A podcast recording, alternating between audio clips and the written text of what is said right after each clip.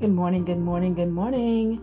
It's time for Morning Cup of Tea with God. Somebody needs to hear this morning. And here it is. If a dog barks, don't be shocked. That's what dogs do. If a narcissist, childish clown talks about you, recognize the source and keep it moving.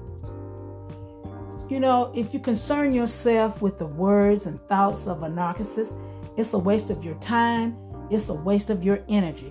Anybody who believes a narcissist over you is not somebody that even matter.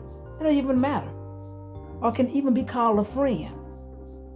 They aren't factors in your life, and they don't determine anything in your life.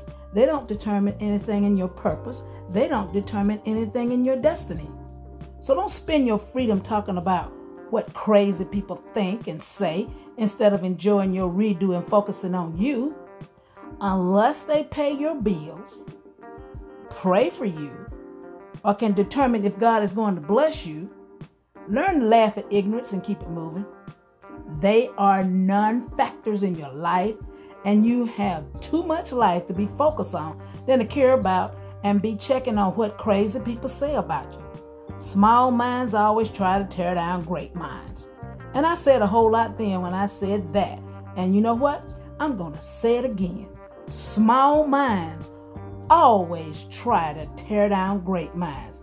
So walk in your power and disconnect your self-esteem from non-factors.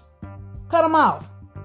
Remove people from your life who don't understand your greatness, and cut off anybody who entertains or repeat what a narcissist say about you. That's no longer your clown and no longer your circus. And that's the tea I have for you today, and I stand on that. Have a God day. And remember this, remove drama and live your blessed life.